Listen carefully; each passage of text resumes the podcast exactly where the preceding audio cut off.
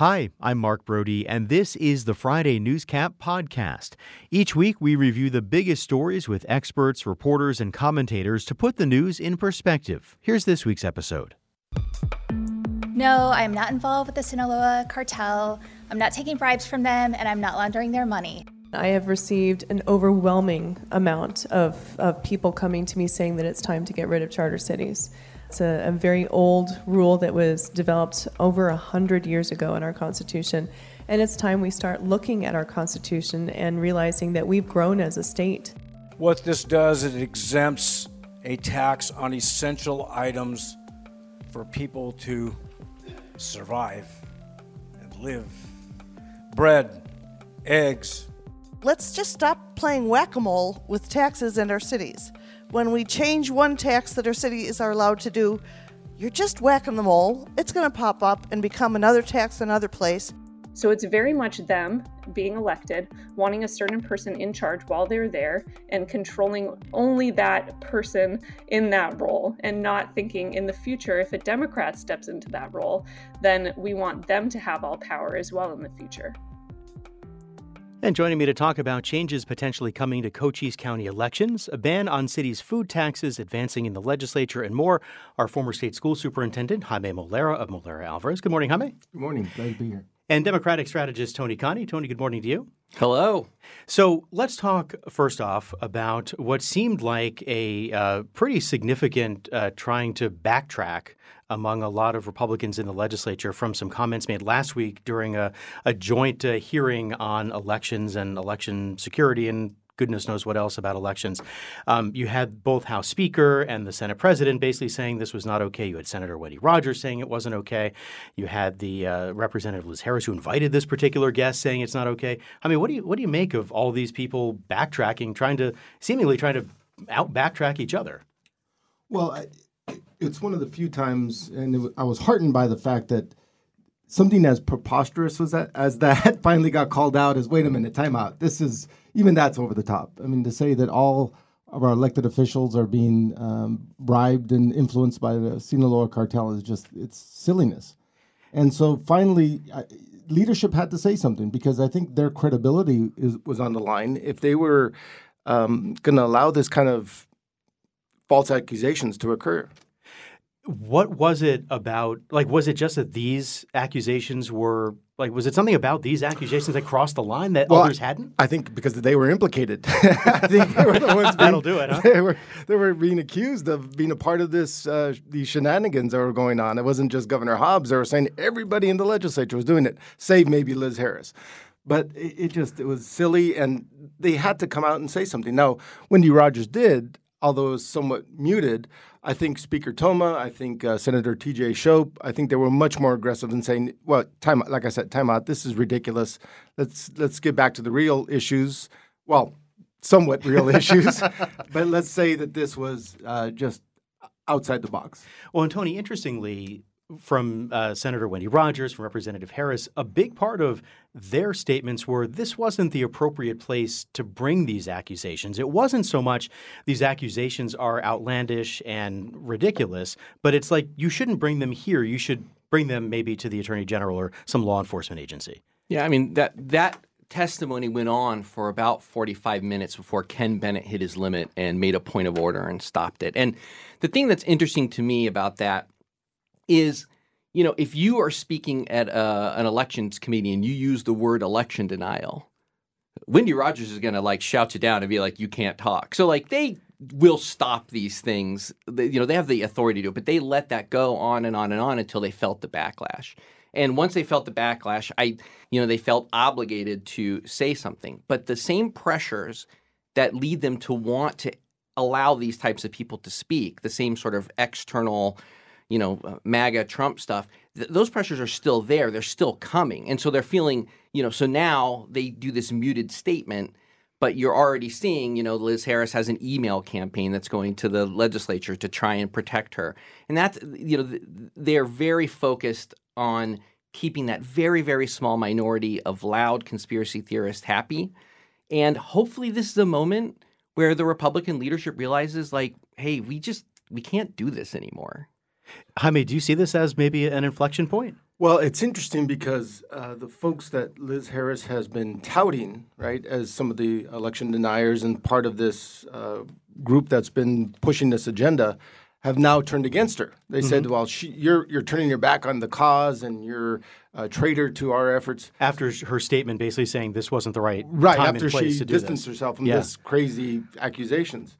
So I'm not sure that this is a moment of clarity that's going to happen within the GOP. I, I wish it were, but um, at least when something as crazy as this comes out, I, I'm I'm heartened. Like I said, that leadership said, "Wait a minute, we're not going to go to those uh, as outlandish things as this is." I, I just hope they would do that with other issues as well. I think though, if I could say, it's like it's not a huge surprise that this happened. I mean, Warren Petersen the, appointed Wendy Rogers after everything that she said and everything that she's done as the chair of this powerful committee. And of course, this kind of stuff is going to come up, and she's not going to be the type of person who's going to stop it. That's not who she is. And so there is some responsibility that they need to take for putting people like her in power when they had a choice not to. Well, Jaime, I want to ask you about that because, as you say, both Speaker Toma and President Petersen came out fairly strongly against what was said. But they also are the ones who facilitated the hearing in the first place, right? Like, do do they bear Well- any responsibility for well, that? The, the only thing we have to remember, I mean, the politics of this. You, you only have a one person majority in each the House and in the Senate. So you have to try and placate a lot of your members. And when Wendy Rogers said, that's my issue. I won on that issue. I raised a lot of money on this issue. Um, I want to take this on. It's hard for a president to say, I'm sorry, you're not going to be able to do that. So those are some you have to accommodate it because when you have a one vote majority, it's really tenuous to be the leader at that point. Yeah, tenuous being the key word here. So, Tony, let's uh, go to uh, another election story from this week, that in Cochise County, where the Board of Supervisors, which has gotten some national attention over the last several months, voted to basically make the elected recorder, David Stevens, also the elections director. Basically, he will now be in control of all facets of elections down there. He is somebody who has been described as an election skeptic, an elections denier. What do you make of, of this move by the Cochise County supervisors?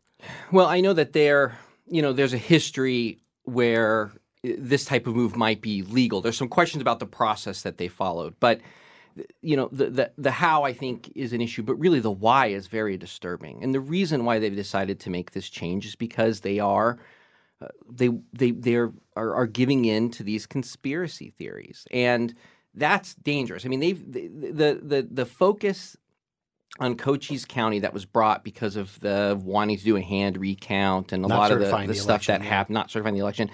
That brought a lot of uh, national scrutiny on them, and I, so I think they're seeing what what happens when the whole world, when you want to be the center of election denial in the country, people are going to pay attention.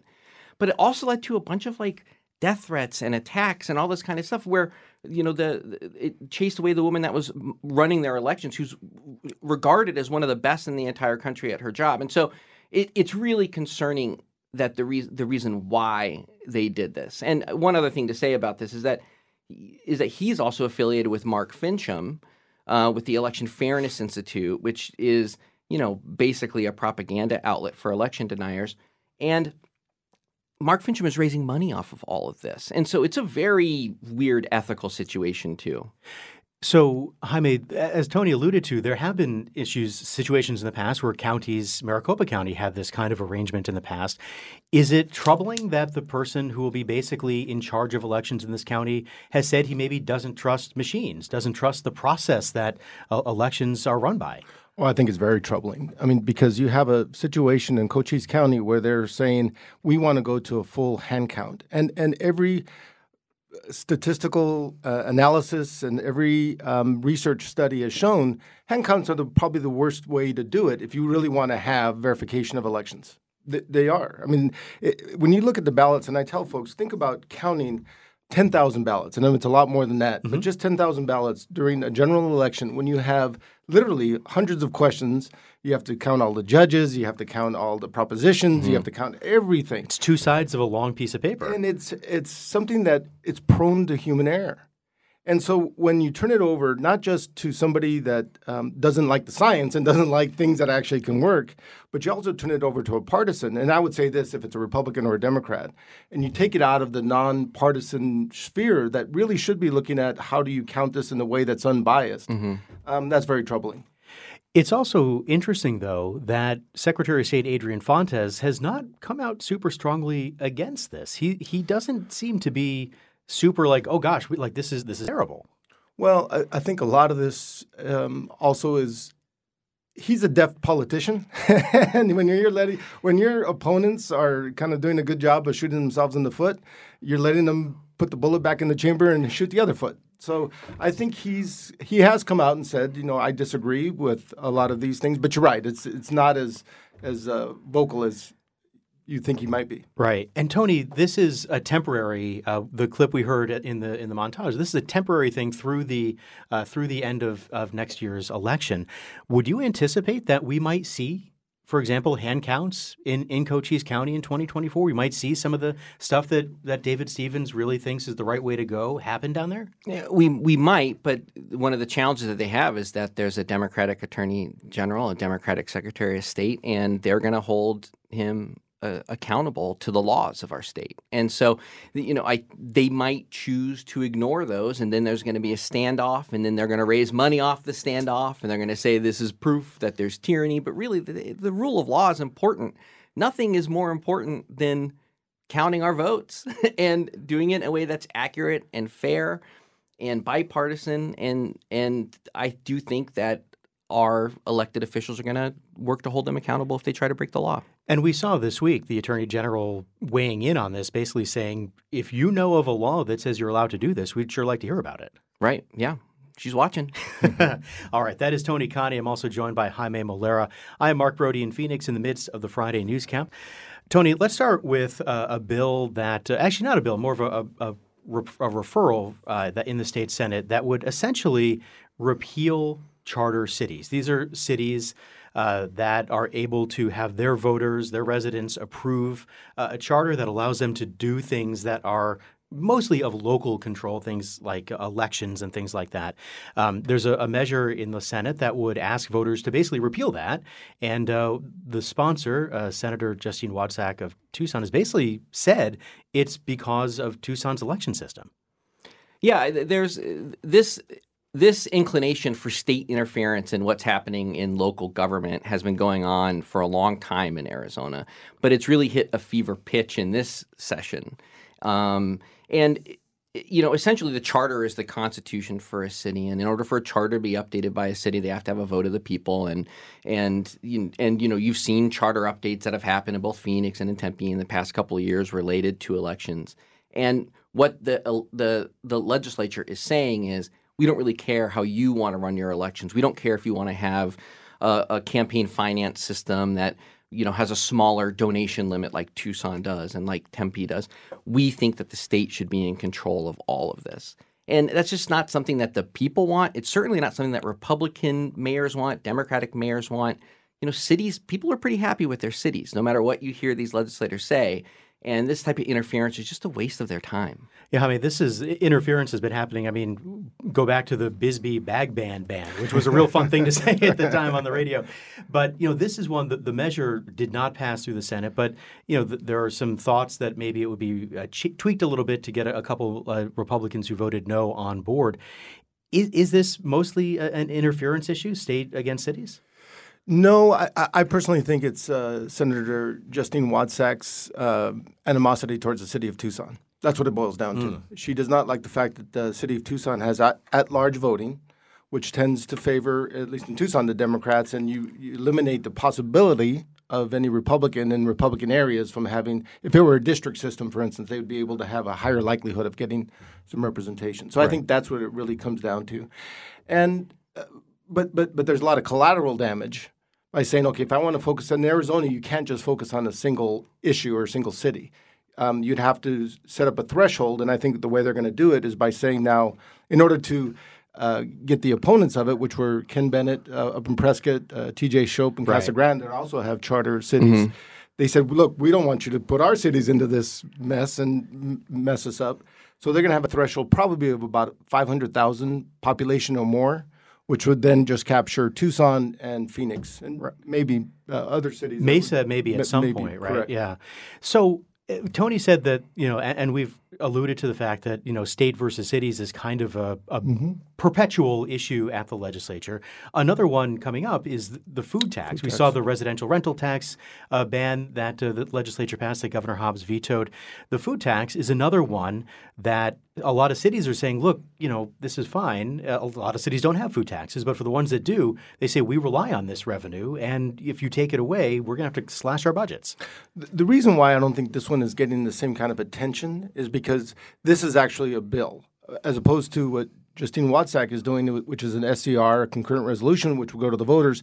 Katie Hobbs has no say in that. Right. If they get 16 and 31, 16 senators, 31 Republicans, the majority, then it just goes to the voters to decide.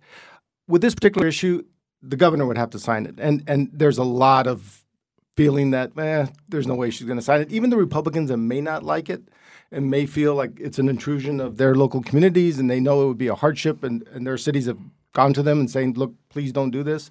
They're saying, well, don't worry about it. This is not going to go anywhere anyway. So that's one of the reasons why the, it hasn't gotten to that level yet. Tony, do you have a sense, and I, I've not seen any polling, I don't know that any polling exists on this, if the referral about charter cities went to the ballot, do you have sort of a gut feeling about how Arizonans would, would vote on that next year? I haven't seen any polling on it, but I do know that Arizonans tend to be pretty happy with their cities, and I, I have a feeling that it would be a difficult thing to pass. It's also one of those things where you have to think like, where's the money going to come from in order to make it an actual election? And I could see, I don't know how much money would be spent to try and make. I don't know. Maybe I'm wrong, but I, I, I bet you that I, I don't think that voters would be down for this, or the idea that like hey, the legislature can do these people who we don't, you know, these, these people all the way in in Phoenix are going to be able to tell us what to do. I just I just don't think that would happen. And I also find it a little bit of a, uh, an irony. The, the senator was talking about how th- this is an old and this happened, you know, in our Constitution and it needs to be updated. Well, that's what a lot of liberals say about the U.S. Constitution too. I was thinking the exact same thing when I heard it. So I'm a little bit, uh, well, wait a minute, time out. That's not what conservatives usually like to say. And and I think if it were to go to the ballot, Arizonans love local control, and I think that would be a very hard hurdle for the the proponents of this to get over. It seems like it would be sort of a natural argument for cities to make, which is you could say overreach. You could say, look, the, state is trying to take over what we do. Like, why are we going to let that happen? Correct. It's interesting what you said about the the age of laws, mm-hmm. especially you know in the last several months we've been talking about in, in the context of an abortion ban that was passed around the time of the Civil War. Mm-hmm. But you don't really hear you hear a lot of Democrats talking about that. You don't hear a lot of uh, folks like Justine Wadsack saying, "Well, that law is which is older than the state constitution," saying that's a problem. It's kind of an interesting concept. That's right. Well, and, and I think you can have it both ways. Conservatives, you know, you got to protect what why you believe it's you, the constitutions are important and have a higher threshold. Yeah. Tony, I'm curious to get your take on what Jaime said about the, the food tax. The, the issue being that it would have to go through Governor Hobbs. We've already seen her veto a, a bill that would get rid of uh, residential uh, rentals. Not sure what she would do. I mean, she hasn't said specifically what she'd do on the food tax, but there's at least a reason to maybe think she would veto that. Well, I think that th- these are huge conversations that should be a part of the larger budget. I think that's a thing that uh, that she said with with her, her veto of the of the of the the rental tax and. Th- This, you know, the, the the tax on grocery stores, the TPT on on food, is something that um, doesn't exist in every. It's not statewide. It doesn't exist in every city, but in the cities that it does exist in, it's a it's a reliable source of income. If you're on you know benefits like SNAP, you're not taxed, right? So you know, so already a lot of the the people who are uh, the most vulnerable don't have to pay for it. I understand why people might want to uh, eliminate it, but it, it it has a huge impact on cities, and that's why you have Republican and conservative mayors saying like, "Hey," because they don't have the ability to do an income tax. There's a Right. deal that they struck with the state, you know, that basically said we're our income is going to be coming from these types of TPT, these types of sales tax, and they need to have that kind of a reliable income. Otherwise, it's it's gonna or revenue. It's it's gonna it's gonna impact their their public safety budgets.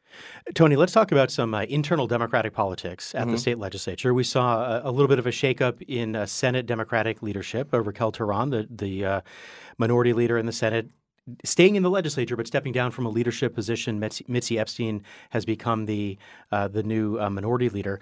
And I, I, guess it's it's not much of a surprise, right, that that Teran would be thinking about running for Congress in what is now Ruben Gallego's seat. Seems like it's going to be a fairly wide primary, robust yeah. primary might be the word that people would use.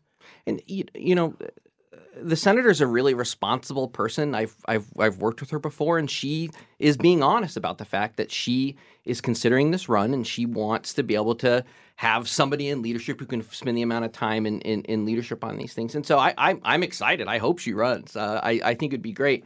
Um, but you know, when a, a, seat like this opens up, you you, you and and and you have to consider it if you're an elected official and people are i'm sure asking her to run. It it doesn't come around very often. Right. and so even if you had a plan i'm going to do this for a couple years and then maybe i'll seek higher office it, it, it's just happening. It's going to be a wide open primary um, you know and, and and she'll continue doing her job as a senator. But uh, I, I don't i don't think this is that big of a, a shakeup. I know some on the Republican side have tried to paint this as some sort of a Dems in disarray kind of thing, but it's just a silly thing. It's just a, it's a leadership change. Jaime, as Tony said, this is a pretty significant opportunity. It's a very reliably safe, reliable Democratic district, the kind of seat that if you win, you could theoretically stay there forever, like Ed Pastor more or less did. Would you expect to see a, a pretty big field in this as well? I do, I, I, and I think it's going to be a very. And every time this has happened before, when, when Ruben Gallego ran for the seat, it was contested, mm-hmm. and it was a pretty hard fought uh, campaign. Because you're exactly right. Um, if you get that seat, you're going to be there for a long, long time, unless a U.S. Senate seat opens up, and then you decide to run for that. But, but the thing that's what surprised me a little bit with uh, Raquel Teran's uh, move. Being the minority leader isn't a lot of power, but it's also a lot of visibility. And I, am slipping from the, the policy and the, maybe the right thing to do. I'm just talking about raw politics yeah. here. I was surprised that she stepped down from that seat because a lot of times, because this is a once in a lifetime opportunity, why wouldn't you leverage your ability as minority leader to really start to put yourself in a better position? Um, I guarantee you, uh, Laura Pastor, who's also thinking about running, the vice mayor of Phoenix, um, she's not going to step down from any position in order to gain an advantage. So that's why I was a little bit um, um, curious as to why that happened. and that's like, who she is. I mean, every advantage she's you a, have. She's a serious legislator. Like she's she's not thinking about the the you know that that type of implication. You know, that's the kind of thing that a political hack like me would say. It's like, hey, you know what? You get more press if you're the minority leader. You should stick in. But but you know, I I, I, respect her for that type of decision. I, I, and I'm not saying I don't respect her for course, that. Right, I'm just sure. saying, as a political hack, I think that was a little curious. And, uh, you know, you got to start thinking in those terms, as you know, yeah. in order to get that kind of advantage, because you're going to need it every single opportunity in order to get – that earned media that you know in front of uh, you, Mark, and be able to have that uh, audience that they can get to. And especially in a crowded primary, that becomes all the more important, Absolutely. right? Absolutely. All right, we'll have have to leave it there. That is Jaime Molera of Molera Alvarez, Democratic strategist Tony Cani. Guys, thanks for coming in. Thank you so much. Thanks for having me. You've been listening to the Friday Newscap from KJZZ's The Show. It's an original podcast recapping the week's biggest stories with experts, commentators, and reporters. You can get the full show podcast at podcast.kjzz.org. I'm Mark Brodie. Thanks for listening.